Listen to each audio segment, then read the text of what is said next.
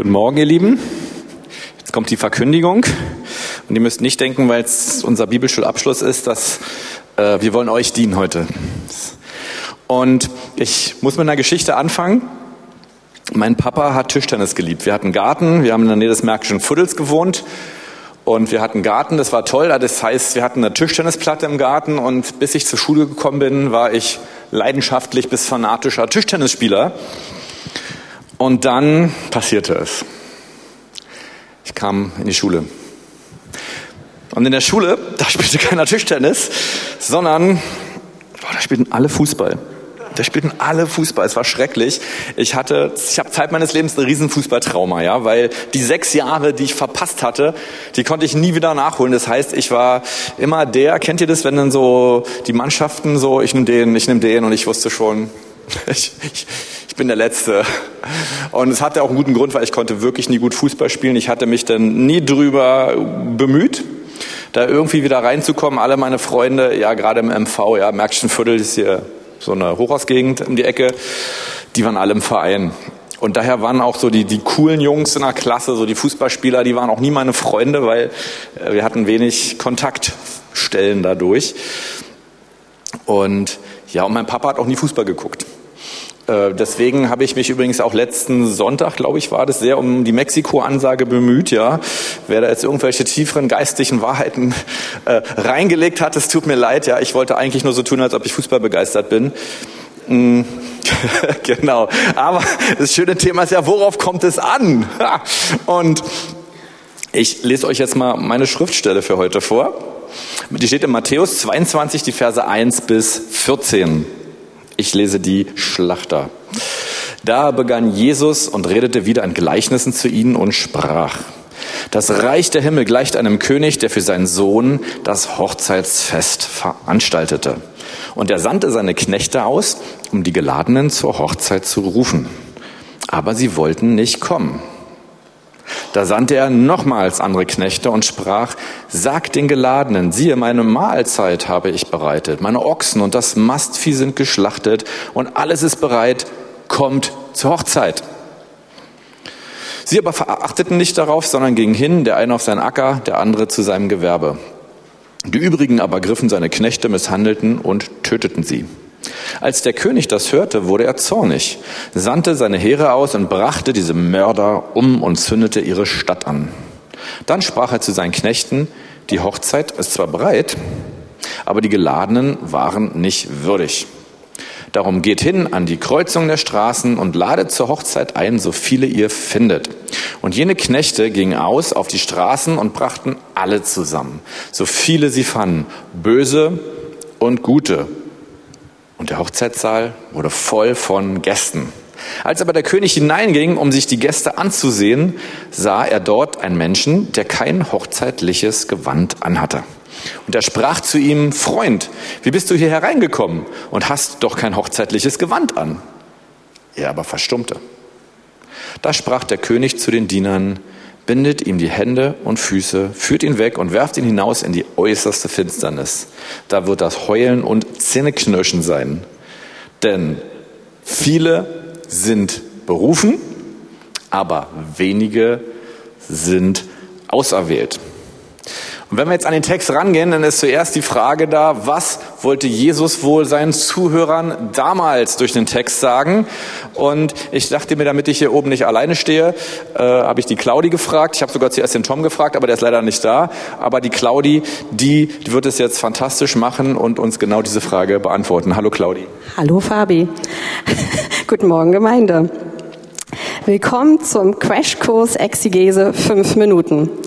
Schauen wir uns diesen Text an, erkennen wir eine Perikope innerhalb des Evangeliums. Es ist ein klar abgegrenzter, eine klar abgegrenzte Einheit mit einem Redeeinleitungssatz und einem sehr markanten Schlusssatz. Da haben wir ihn.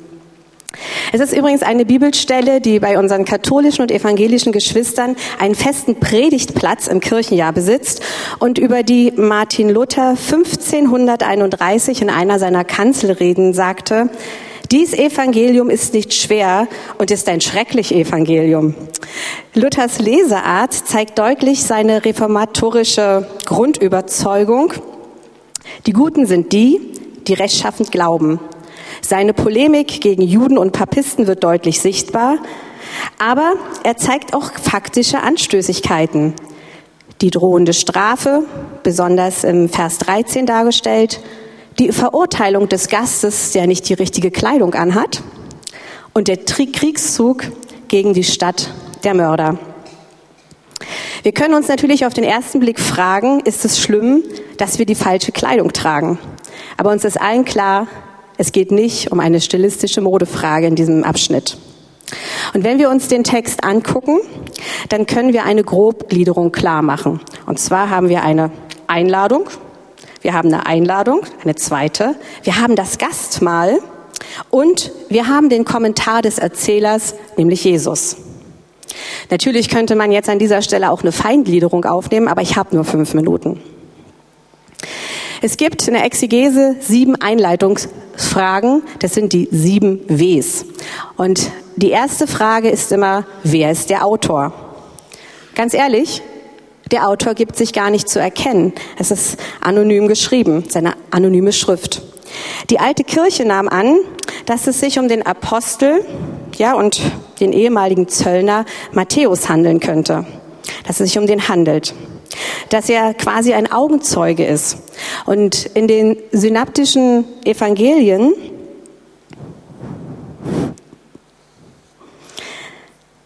Entschuldigung. Da bekommt er noch den zweiten Namen, Wolfert schmunzelt, ich weiß warum, bekommt er den zweiten Namen Levi. Ja, also ähm, da, das wäre dann quasi wie so ein Zweitname. Aber das wird heute wirklich mehr so als Hypothese betrachtet äh, und man beruft sich da auf eine Zwei-Quellen-Theorie. Die, das zweite W ist immer, wo schrieb er den Text? Und da geht man davon aus, dass es in Syrien geschrieben worden ist. Wann schrieb er ihn? Die Abfassungszeit wird so 90 nach Christus sein. Denn der Ignatius, der hat ihn um 110 schon gelesen dem war das bekannt. Und einige Stellen, besonders Vers 7, lässt die Zerstörung Jerusalems erkennen. Interessant für mich als die, die sich äh, sehr gerne mit Kirchengeschichte beschäftigt, ist, dass ähm, der Bischof Papias von Hierapolis circa 100 nach Christus ein fünfbändiges Buch über die Herrenworte äh, geschrieben hat über die Auslegung darüber. Und ähm, da können wir davon ausgehen, der hat auch schon das Matthäus-Evangelium gelesen. Und leider sind diese fünf Bände verloren gegangen, aber Eusebius, der danach lebte, der hat die gelesen und in seinem zehnbändigen in seinem zehnbändigen Buch über die Kirchengeschichte verarbeitet. Also man kann die Entstehungszeit ziemlich gut eingrenzen. Wem schrieb er? Ausgehend davon, dass er eine Gemeinde schreibt, in der er selber als Lehrer tätig ist und die ja so durch einen Bruch von mit Israel geprägt ist, ähm, können wir erahnen, dass es in dieser Gemeinde keine Ämter gab. Das ist sehr interessant. Es gab in dieser Gemeinde Propheten, Schriftgelehrte und Charismatiker. Wie ich darauf komme oder was es belegt, das ist Matthäus 10, Vers 8. Da gibt es die Aufforderung, heilt Kranke, weckt Tote auf, treibt Dämonen aus. Was schreibt er? Das Matthäusevangelium ist eine Kombination aus dem Markus-Evangelium, Kuk, einer Kuhquelle, das ist so eine antike religiöse Kleinliteratur, und Sondergut, welches meist mündlich überliefert oder weitergegeben wurde. Wie schrieb er? Er schreibt auf Griechisch, welches ja gepflegt ist. Es ist sogar gepflegter als das, was Markus schreibt. Seine Wortwahl erinnert häufig an die jüdische und semitische Ausdrucksweise. Eine sprachliche Eigenart ist, er schreibt nie von einem Gottesreich, sondern immer von einem Himmelreich. Es gibt auch Stimmen, das will ich euch nicht vorenthalten, die für eine hebräische beziehungsweise aramäischen Urtext plädieren. Diese sind jedoch in der Unterzahl. Und dann das letzte W, wozu beziehungsweise warum schrieb er? Er schreibt das Evangelium zur Unterweisung und gleichzeitig zum Aufruf der mutigen Glaubenspraxis. Aber es ist auch denkbar, dass er zur Heidenmission dienen soll. Es bildet eine Brücke durch den Stammbaum ganz am Anfang zwischen dem Neuen Testament und dem Alten Testament und macht die jüdischen Wurzeln des Christentums sichtbar.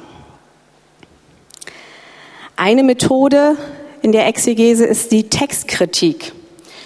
Die Textkritik versucht hinter den vielen Textüberlieferungen den ursprünglichen Wortlaut des Textes wiederherzustellen. Und normalerweise beschäftigt man sich an dieser Stelle mit den griechischen Texten. Aber heute Morgen will ich äh, mit euch einen Vers anschauen und einen vergleichenden Blick darauf werfen.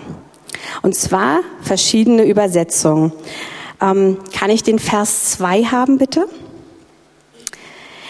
In der Luther-Übersetzung, da steht, das Himmelreich gleicht einem König, der seinem Sohn die Hochzeit ausrichtet. Die Elberfelder Übersetzung mit dem Reich der Himmel ist es wie mit einem König, der seinem Sohn die Hochzeit bereitet. In der Einheitsübersetzung mit dem Himmelreich ist es wie mit einem König, der die Hochzeit seines Sohnes vorbereitet.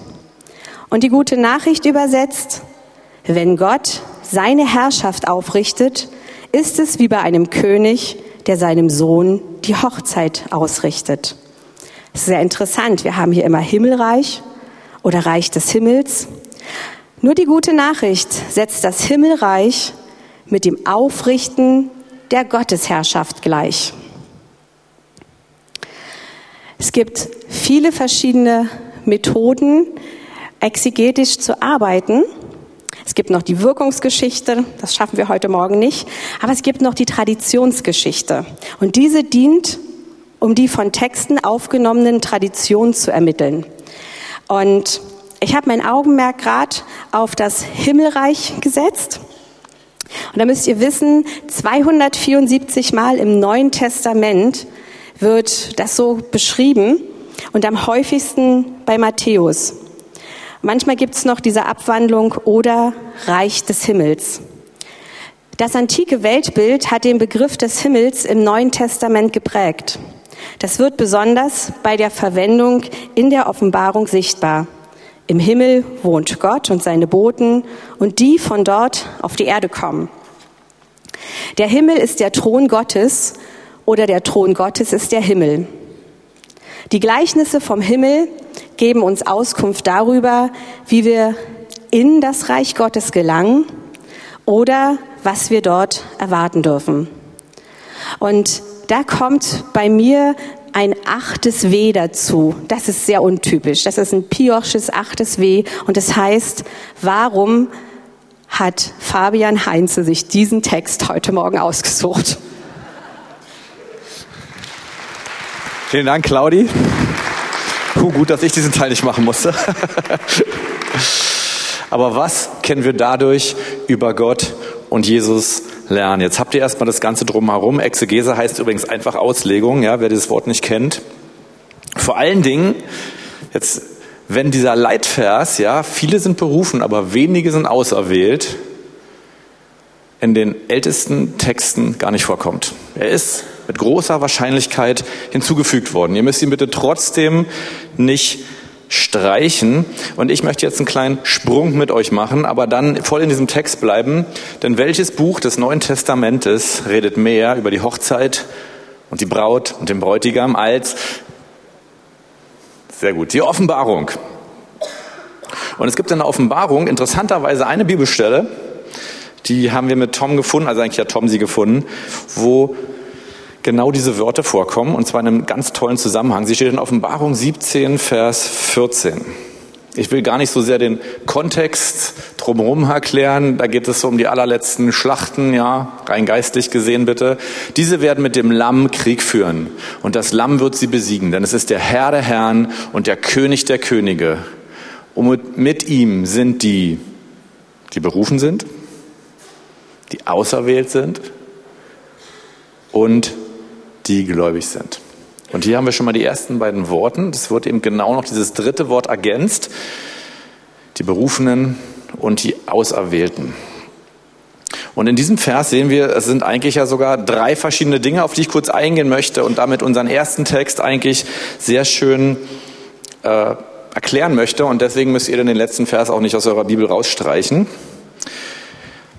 Das, was in mich in diesem Gleichnis, was Jesus ja erzählt, so begeistert ist, dass alle eingeladen sind. Alle. Sind die Guten und die Bösen eingeladen. Egal welche Nation, egal welche Ethnie, egal welche sexuelle Orientierung. Egal, egal, egal. Alle, alle, alle, alle sind eingeladen, zur Hochzeit des Lammes zu kommen. Und die Frage ist eigentlich nur, wer dann auch gekommen ist. Am Anfang sind ja nur die Geladenen gekommen, die sind gar nicht gekommen. Und von denen allen, die eingeladen wurden, ist die Frage, wer ist gekommen? Und hier liegt der Unterschied. Die, die aus dieser Einladung etwas gemacht haben, weil sie wussten, ich war vielleicht keiner der Geladenen und vielleicht bin ich sogar böse und habe den Fehler und die Sünde und das und das und das, aber die sind trotzdem hingegangen. Und zwar alle, die hingegangen sind, mehr oder minder, haben so gedacht. Und bevor ich jetzt die Frage kläre, warum dann auch wieder jemand rausgeschmissen wurde, wird gleich die äh, Josephine ein Zeugnis ergeben. Wir haben nur drei Zeugnisse heute in der Predigt. Und sie wird eigentlich mal erzählen, wie sie ihre Einladung des Königs angenommen hat. Gibt ihr mal einen lieben Applaus, ermutigt sie. Dankeschön. Ja, hallo alle zusammen. Ähm, ja, ich bin Josephine und ich komme ursprünglich aus Bonn.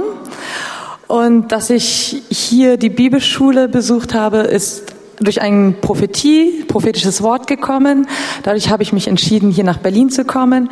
Es war am Anfang für mich sehr schwer. Es war ein kleines bisschen ein Kampf, weil ich Familie, Freunde und auch meinen Job, den ich sehr geliebt habe, hinter mir gelassen habe und nach Berlin zu kommen.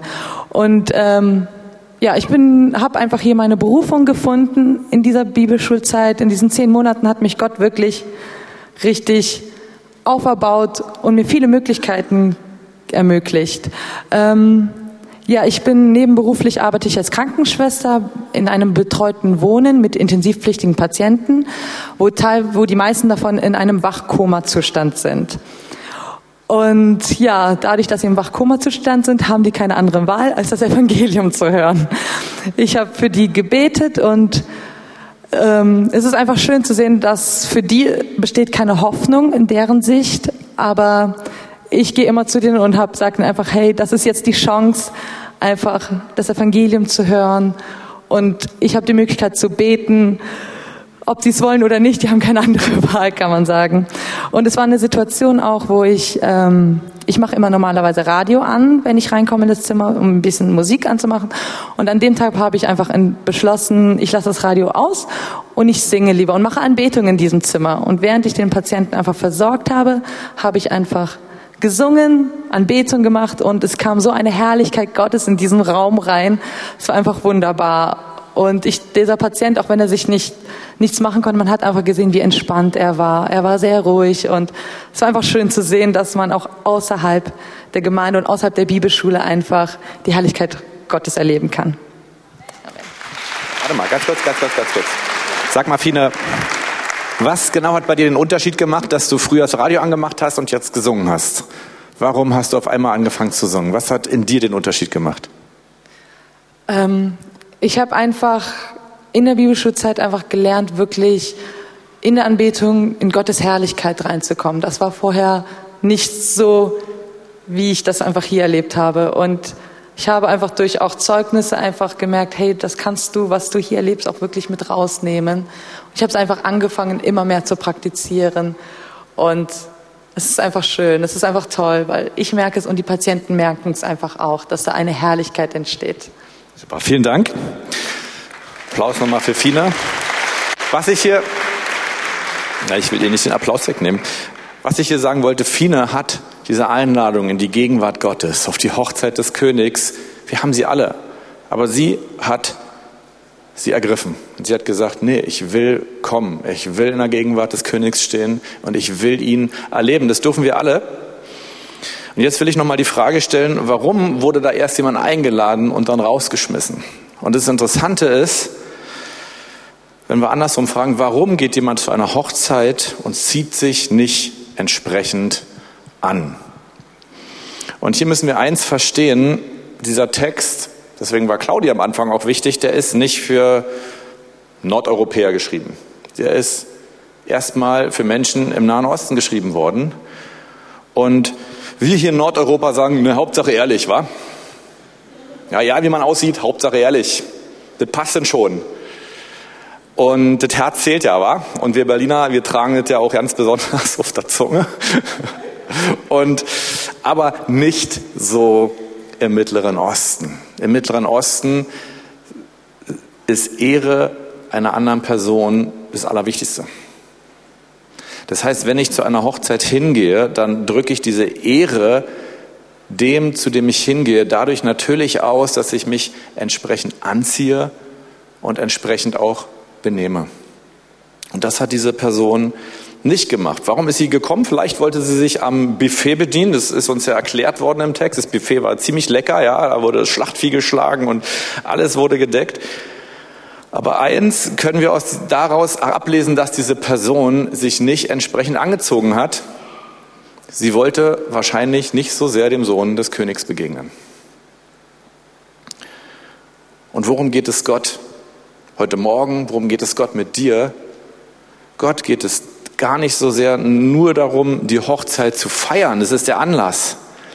Aber der Grund, warum du eingeladen bist, warum jeder eingeladen ist zur Hochzeit des Bräutigams, zur Hochzeit des Sohnes des Königs, zur Hochzeit von Jesus, dem Lamm, ist, dass Gott sich für die Gemeinschaft, die er mit dir haben will, einfach den schönsten Anlass ausgesucht hat. Gott will sich mit dir nicht in einer Dönerbude treffen, auch nicht am Currywurststand. Ja, ist auch lecker, ja, mag ich alles. Aber Gott hat einen Anlass geschaffen, wo er sich mit uns treffen möchte, der schöner nicht sein könnte. Nämlich die Hochzeit seines Sohnes. Und dazu lädt er ein. Aber der Grund, warum wir kommen sollten, ist, weil wir Gemeinschaft mit Jesus haben wollen, weil wir Gemeinschaft mit dem Bräutigam haben möchten. Und das ist, das Aller, ist Gott das Allerwichtigste mit dir, egal wo du herkommst, egal aus welchem Hintergrund, ob du Fußball magst oder nicht, ja. Gott will Gemeinschaft mit dir haben. Und er hat dafür dieses schönste Setting, was es überhaupt nur gibt und was vorstellbar ist, vorbereitet. Und jetzt ist es an dir, willst du kommen, um Gemeinschaft mit dem König zu haben. Und deswegen habe ich doch das Zeugnis von Fine genommen, weil das, was sie verändert hat, war die Gemeinschaft mit dem Sohn des Königs. Es war die Gemeinschaft mit Jesus. Ich habe noch ein Zeugnis von Lukas, der hat sich auch auf den Weg gemacht weil er sich erwählt hat.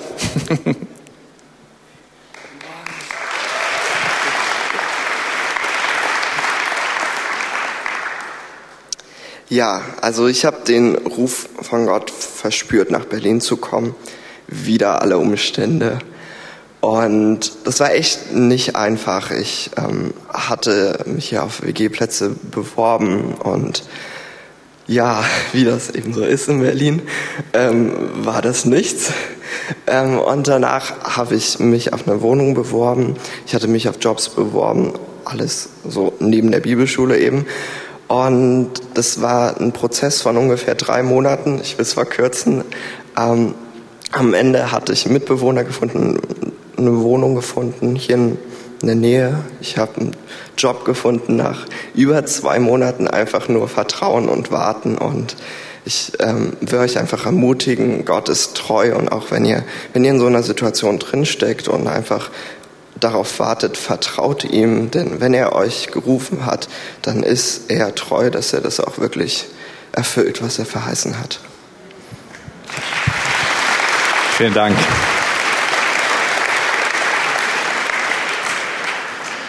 Wenn wir diese Einladung annehmen, es wird nicht immer einfach. Und wir sollten deswegen das Ziel nicht aus dem Blick verlieren. Jetzt kommt der dritte Punkt. Sie sind treu oder gläubig. Ja, das Wort heißt wirklich gläubig hier. Und was ist der Punkt in der Bibelstelle Offenbarung und was ist die Stelle in diesem Gleichnis? Und ich hatte im letzten Monaten viele, viele Gespräche mit Menschen, die von anderen Menschen sehr verletzt worden sind. Von Dienern im Reich Gottes. Und ich will dir eins sagen, das, was dich davon abhält, zu glauben, sind nicht die Menschen, die dich verletzen. Und dich werden Menschen verletzen, weil du lebst mit sieben Milliarden Menschen auf dieser Erde. Es werden dich Menschen verletzen. Da wirst du nicht drum rumkommen. Aber das ist nicht was dich abhalten würde, dass sie dich ablehnen. Ja, ich habe mich als Kind auch echt abgelehnt gefühlt, weil ich dachte, ja, nur weil ich nicht Fußball spielen kann, mag mich keiner sozusagen. Ja, als Torwart war ich dann immer noch ganz gut. Ja, deswegen habe ich mir dann irgendwann auch so ein WM-Torwart-T-Shirt geholt, weil dann dachte ich, wenn ich schon auf eine WM-Party gehe, dann habe ich wenigstens Bezug zum Torwart. Aber das, was dich im Leben abhalten wird, Gemeinschaft mit dem Bräutigam zu haben, ist ganz einfach. Es ist deine Entscheidung, die Hochzeit zu verlassen, sondern zu gehen. Und Gott will, dass du die Einladung des Königs hörst. Und hier ist ein ganz wichtiger Punkt. Wir müssen immer wieder die Einladung des Königs hören. Wir müssen sie auch immer wieder sonntags verkündigen. Dass Gott jeden Menschen so sehr liebt, dass er ihn in die Gemeinschaft mit sich einlädt. Und heute kann ich endlich mal übrigens auf unser neues Kreuz zeigen. Ne? Ist euch das aufgefallen? Herzlichen Dank an Christoph und an Benny und an alle, die sich darum gekümmert haben. Es war ein langer Weg dahin, das könnt ihr glauben. Ja, es hat nicht so lange gedauert, weil sich keiner darum gekümmert hat, sondern weil da viele Bemühungen hinterstanden. Ich das, ich bin kein Techniker, ich kann es euch nicht mal erklären. Vielen Dank. Wenn du dich immer wieder aufmachst, egal welche Widerstände da sind, zu sagen, ich will in die Gemeinschaft mit Jesus, ich will in die Gemeinschaft des Königs. So wie Lukas es erzählt hat, dass er gesagt hat, ja, ich, ich wollte mich jetzt sogar zurüsten lassen für diese Gemeinschaft. Ich bin zur Bibelschule gegangen und alles hat nicht funktioniert. Aber er wollte hin und Gott hat es dann alles gemacht. Und zu glauben und treu zu sein, ich will hier eine andere Definition liefern, zu glauben und treu zu sein, auch als Christ, heißt bei allem, was man an Widrigkeiten hat im Leben, immer wieder zurückzukommen zur Hochzeit. Auf der Hochzeit zu bleiben, um es noch besser zu sagen. Und wirklich zu sagen, okay, das hat mich verletzt, okay, das ist nicht gut gelaufen, aber ich werde die Hochzeit nicht verlassen. Ich werde mir immer wieder die Gemeinschaft mit dem Bräutigam suchen. Und ehrlich gesagt, trotz meines Fußballtraumas, ja, gucke ich mir die Finalspiele doch ganz gerne an. Und der Grund dafür ist ganz einfach. Es ist nicht so, dass ich sage, oh, jetzt will ich endlich mal Fußball gucken, ich genieße einfach die Gemeinschaft mit den Leuten. Gestern Abend war es noch ganz witzig, weil ich, ich wollte die Predigt hier noch wirklich gut für euch vorbereiten und deswegen bin ich nicht zum Fußballspiel gegangen. Und irgendwann zwischendurch machte ich dann den Fernseher doch mal an, um zu gucken. Man will es ja schon wissen, ja. Nachdem das Spiel gegen Mexiko nicht so glorreich war. Und genau in der Sekunde, wo ich angeschaltet habe, also so drei Sekunden später, ich schaltete an und dachte, oh, schade, 1 zu 0 für Schweden. Und genau in diesem Moment wurde das erste Tor für Deutschland geschossen und ich dachte so, wow, jetzt wird's spannend. Genau. Und dann war der Abend, ich war äh, mit meiner Vorbereitung fertig und wollte dann noch zu einer ganz tollen äh, Übertragungsparty fahren, wo ich eingeladen war. Ich wollte auch hauptsächlich eben unser, unsere, unseren Gast, wir hatten, hatten Besuch aus Amerika für vier Wochen, die Ellie hat bei uns gewohnt und ich wollte eigentlich an dem letzten Abend äh, noch da sein, deswegen bin ich hingefahren. Ja, und dann habe ich extra noch das Radio angemacht. Die Straßen sind übrigens ganz schön leer während Fußball übertrage ich. Da war kein Mensch auf der Straße. Es war total leer. Und dann fiel wirklich in der letzten Minute noch das Tor und ich dachte, wow, das war cool. Was ich sagen will ist, auch, auch wenn ich ein bisschen Fußball verletzt bin sozusagen, ja, und wenn ich mit Fußball deswegen wirklich, ah, ich kann ja mal nichts richtig mit anfangen, weil ich kann auch wirklich nur ganz schlecht Fußball spielen lasse ich mich nicht dadurch von der Gemeinschaft mit Menschen abhalten. Und so egal, was in deinem Leben passiert ist, bleib in der Gemeinschaft. Bleib dabei. Ich will da noch einen draufsetzen. Warum ist es so? Offenbarung 12, Vers 11. Und sie, die Gläubigen, sie haben überwunden um des Blut des Lammes und um des Wortes ihres Zeugnisses willen. Also man kann eigentlich sagen, sie haben durch das Blut des Lammes und durch das Wort ihres Zeugnisses willen und hier haben ihr Leben nicht geliebt bis an den Tod. Das, was dich dabei bleiben lässt, ist das Blut des Lammes. Und dieses mit dem Blut ist für uns etwas schwer zu verstehen, aber im Hebräischen ist, heißt es, die Seele eines Menschen ist in seinem Blut. Und wenn wir über das Blut Jesu reden, dann geht es um die Seele Jesu, dann geht es um die Gemeinschaft mit Jesus, dann geht es um den Charakter Jesu, der uns prägt. Und das tut er nicht, weil wir ihn verstanden haben, sondern weil wir Gemeinschaft mit Jesus haben. Das Blut Jesu ist kein magischer Spruch, der dann irgendwelche Dämonen austreiben lässt. Das Blut Jesu heißt, es ist unsere Gemeinschaft, die wir mit der Person Jesus haben. Deswegen nehmen wir auch das Abendmahl regelmäßig. Aber sie haben auch durch das Wort ihres Zeugnisses überlebt sozusagen. Sie sind dabei geblieben. Wir brauchen immer wieder die Zeugnisse von anderen Menschen. Wir brauchen immer wieder die ermutigenden Beiträge von anderen Menschen im Gottesdienst, im Hauskreis. Einfach, wenn wir uns mit Menschen treffen, zu hören, wow, dieses Ding ist nicht Menschen und Religion, dieses Ding ist Gott begegnet Menschen. Ich war gestern noch schnell, wir hatten noch mehr amerikanische Gäste und wir waren im Berliner Dom, ja, und ich, ich mag den, ich finde den wirklich schön, ja, ist ja unsere Hohenzollern-Gruft da noch unten. Aber immer wenn ich da drin bin, denke ich, das haben alles Menschen gemacht. Das ist für mich nicht Kirche. Das ist für mich nicht Gemeinde. Und ich will jetzt den Dom als Bauwerk nicht kritisieren. Fantastische Architektur, aber es haben Menschen gemacht. Und Religion heißt, dass Gott dir begegnet. Und dafür brauchst du immer wieder Ermutigung. Und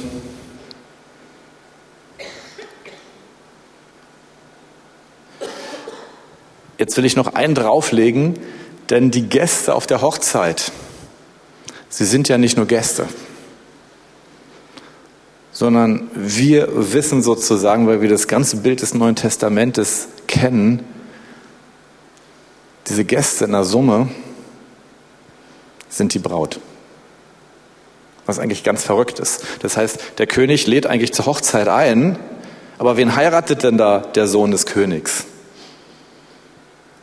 Er heiratet seine Braut. Und wer ist die, die Braut Christi? Es ist der Leib Christi, es sind wir. Das heißt, die Gäste, das ist ja ganz verrückt in diesem Gleichnis, diese Gäste, die da alle kommen, die Eingeladenen, leider nicht die Berufenen, aber dann doch die, die kommen, also die, die eigentlich geladen sind.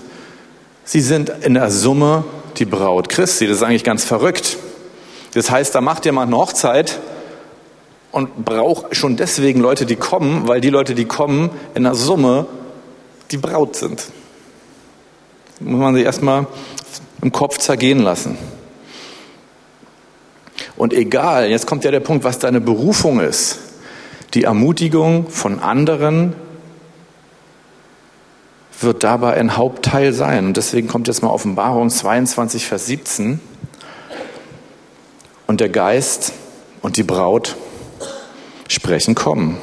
Und wer es hört, der spreche kommen. Und wen da dürstet, der komme. Und wer da will, der nehme das Wasser des Lebens umsonst. Ich will es kurz zusammenfassen. Du bist eingeladen, weil alle eingeladen sind. Jeder darf kommen, um den Sohn des Königs zu heiraten, um Braut Jesu zu sein. Die erste Frage ist, nimmst du diese Berufung an? Kommst du, kommst du in die Gemeinschaft mit Gott? Und wenn du kommst und Widerstände kommen und die Leute sagen, nee, so darfst du nicht kommen oder du musst es anders machen und wie siehst du denn aus? Das, wenn, wenn du dich erwählt hast und sagst, ich will Gemeinschaft haben, ich ziehe mir meine schicksten Sachen an, ich komme, dann bleib auf der Hochzeit, egal was passiert. Lass dich nicht rausschmeißen. Und jetzt kommt der letzte Punkt, und das war schon so schön in dem Zeugnis von Fine zu hören, sie hat diese Liebe des Bräutigams erlebt. Und weil sie die Liebe des Bräutigams erlebt hat, wollte sie zu anderen gehen und sagen, komm. Und weil sie es nicht hören konnten, hat sie es dann halt gesungen. Und sie hat es umgesetzt. Und ein sehr, und wo auf dem Punkt, auf den ich heute hinaus will, jetzt bin ich schon fast fertig, ist der, ist dir wirklich bewusst, dass der König der Könige und der Herr der Herren, der Gott der Götter, dass er ein Festmahl, ein, eine Riesenparty macht, nur um mit dir Gemeinschaft zu haben. Ist dir das bewusst, wenn du den Herausforderungen deines Lebens bist? Dass es darum geht, dass du, dass du kommst, dass du immer bleibst auf diesem Fest, dass du dich nicht davon abbringen lässt. Und dass du sagst, wow, hier hat mich jemand verletzt, oh, da ist eine Sache nicht so toll gelaufen, hier hatte ich keinen Erfolg. Zu sagen, ja, aber ich bin berufen in die Gemeinschaft mit dem König der Könige und mit seinem Sohn. Und da bleibe ich. Und egal, was passiert, ob die Sachen gut laufen oder nicht, ich, ich erwähle mich dazu, auf dieser Hochzeit zu bleiben, weil ich weiß, ihr habt mich eingeladen. Und ich möchte dir einen Indikator sagen, an dem du erkennen kannst, ob du wirklich glaubst, dass, dass der gehöchste Gott dich so lieb hat, dass er dich faktisch heiraten will, dass er dich zu seiner eigenen Hochzeit mit dir einlädt. Du erkennst es daran, ob du es auch anderen erzählst. Und ich will dich hier gar nicht unter Druck bringen, zu sagen, du musst jetzt mehr anderen davon erzählen. Das ist genau das, was ich nicht möchte. Das wäre druckvoll. Sondern wenn du merkst, ich erzähle eigentlich nicht gerne weiter von Jesus, dann weißt du eins, dass die Erwählung, die Gott für dich hat, dass die Einladung zu seiner Hochzeit, die Ehre und die Würde, die er dir geben möchte, dass du sie noch nicht ergriffen hast. Und dann hol es nach dann kommt neu zu ihm und sagt, Entschuldigung, ich bin ein bisschen spät, aber hier bin ich Herr. Ich will diese Erwählung ergreifen. Ich will diese Einladung annehmen. Und wir haben hier so schön dieses Wort berufen. Da steht eigentlich nur Einladung. Ist ganz einfach Einladung, wie wenn man jemanden auf eine Party oder zum Treffen einlädt. Berufen klingt immer so, uh, du bist eingeladen. Und ich möchte euch heute ermutigen, das gilt eben nicht nur für Bibelschüler, sondern es gilt für jeden, der hier ist lass uns die Braut Jesu sein, die herausgeht und die anderen einlädt und sagt, komm. Und das Tolle ist hier, dass nicht nur wir es kommen sagen. Das ist jetzt nicht nur unser missionaler Auftrag sozusagen, sondern der Heilige Geist sagt, sagt mit uns zusammenkommen. Und das, was die Leute hier reinziehen soll, das ist nicht, weil wir ein schönes Gebäude haben, etwas moderner als der Berliner Dom, es sind nicht unsere Beiträge oder die Musik, sondern es ist die Gegenwart Gottes, mit der wir Menschen verbinden möchten. Amen. Ich möchte das wirklich sehen. Ich hab, wir haben noch ein schönes Zeugnis von Marina jetzt. Die kommt gleich nach vorne. Und sie wird auch erzählen, wie, wie sie ihre Berufung ergriffen hat und wie Gott sie dann einfach benutzt hat, wie der Heilige Geist das Entscheidende getan hat und sie hat es einfach genossen. Applaus für Marina.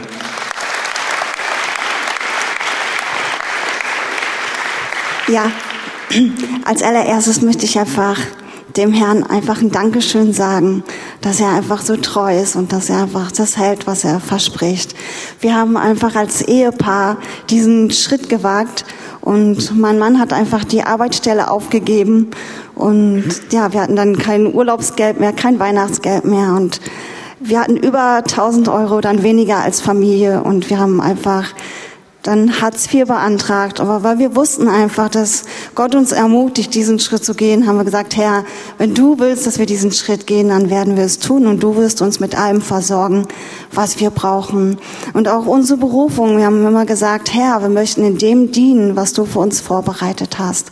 Und ich gebe dir einfach das hin und ich weiß, das einfach mehr, weil du hast mir diese Berufung, diese Gabe, die du in mir hineingelegt hast, hast du mir nicht einfach so gegeben, damit sie einfach da liegt, sondern du hast mir dieses gegeben, einfach um die Menschen, um die Menschen einfach zu ermutigen, um einfach ein Werkzeug zu sein in seiner Hand.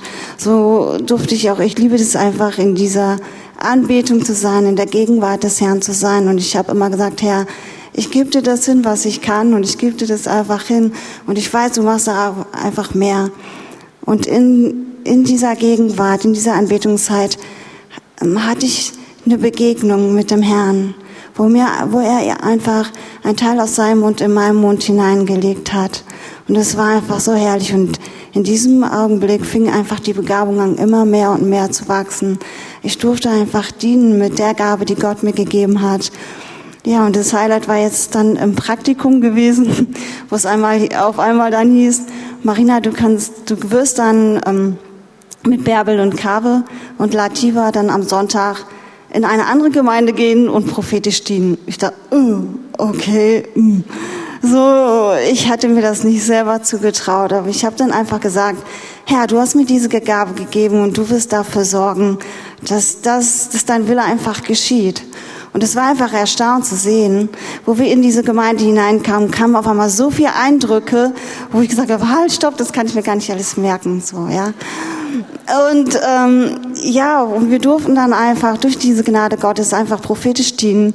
Und es war so toll, dass Bärbel gesagt hat, sogar ähm, die Leute waren so ermutigt, anscheinend war es so präzise, dass sie dann zum Pastor gegangen sind und haben gesagt, was hast du ihnen alles über uns erzählt? Und der Pastor gesagt, ich habe nichts erzählt. Ich möchte einfach Gott einmal mehr die Ehre dafür geben, dass er einfach sein Wort bestätigt. Und ich möchte auch Bärbel und Claudia einfach danken, dass sie mich immer wieder ermutigt haben, in meiner Gabe zu dienen. Vielen Dank, Marina.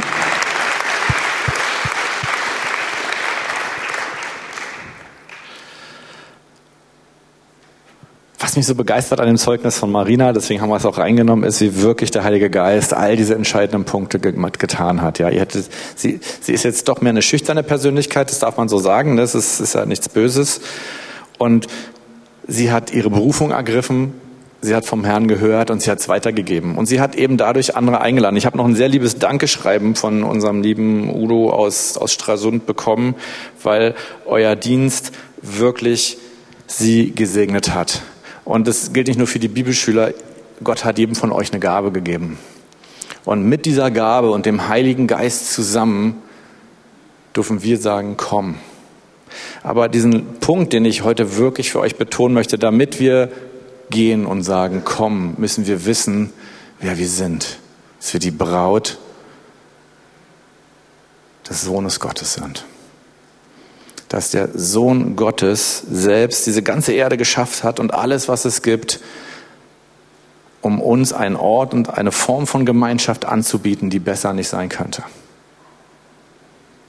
Und wenn wir die nicht ergreifen, wenn wir da nicht drauf stehen, dann können wir nicht wirklich glauben.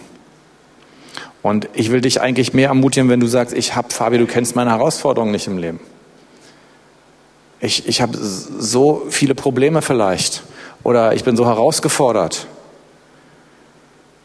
Und ich will dir sagen, ja, dann fang an, die Einladung zuerst anzunehmen und in die Gemeinschaft mit Jesus zu gehen und dann mit Jesus die Probleme zu lösen. Und diese Berufung zuerst zu ergreifen und dann die ganzen anderen Dinge zu tun. Ich bin sehr dankbar über die Lehre in dieser Gemeinde, ja. Es ist die Gemeinschaft mit Jesus, es ist die Gemeinschaft mit dem Heiligen Geist, die uns dazu bereit macht, dann die Dinge zu tun. Wir werden diese Dinge automatisch tun, wenn wir diese Berufung ergriffen haben. Und das ist übrigens das, was ich auch euch als Bibelschülern, aber auch jedem anderen hier in der Gemeinde mitgeben möchte an unserem Abschlusssonntag, bleibt in eurer Berufung. Bleibt in der Gemeinschaft mit Jesus, egal was passiert. Geht immer wieder zu ihm und sagt, Gott, ich komme. Gott, sag du mir, wie es weitergeht.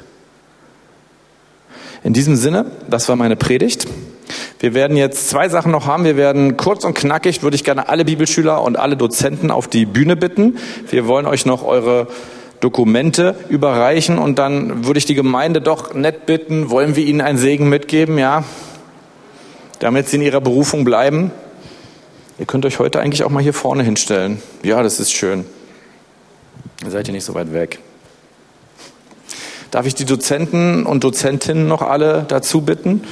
Darf ich das schon mal geben? Oder ich muss gucken. Ja, gebt ihnen mal einen Applaus. Danke.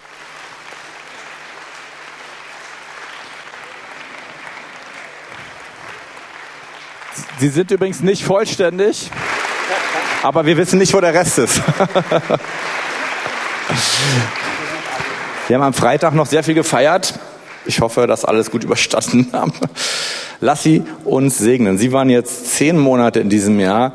Müsst ihr euch vorstellen, vier Tage die Woche lang, vier Stunden unterm Wort Gottes.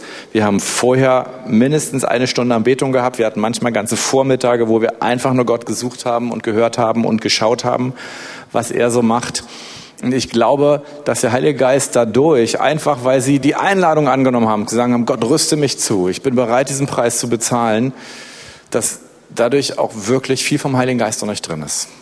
Einfach weil ihr ihm den Raum gegeben habt, aus keinem anderen Grunde. Das wisst ihr, glaube ich, jetzt auch. Das habt ihr, glaube ich, alle gelernt in zehn Monaten. Und nun lasst sie uns segnen, dass sie mit dem, was der Herr in sie hineingetan hat, dass sie, dass sie wirklich etwas verändern. Ja, lasst uns aufstehen. Wolfhard, magst du beten?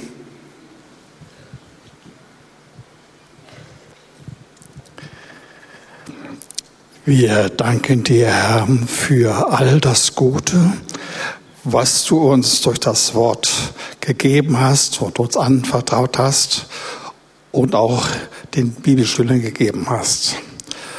Und wir danken dir, dass du nun kommst und bei uns bleibst durch deinen Heiligen Geist und dass er euch begleiten wird und die Worte, die ihr gehört habt, vertiefen wird in euch und dass ihr erlebt, wie wirklich neue Abenteuer, neue Berufungen, neue Klarheiten über euch kommen werden dass ihr erleben werdet, wie die Zeit die warmen Auswirkungen haben wird für die nächsten Wochen, Monate und Jahre.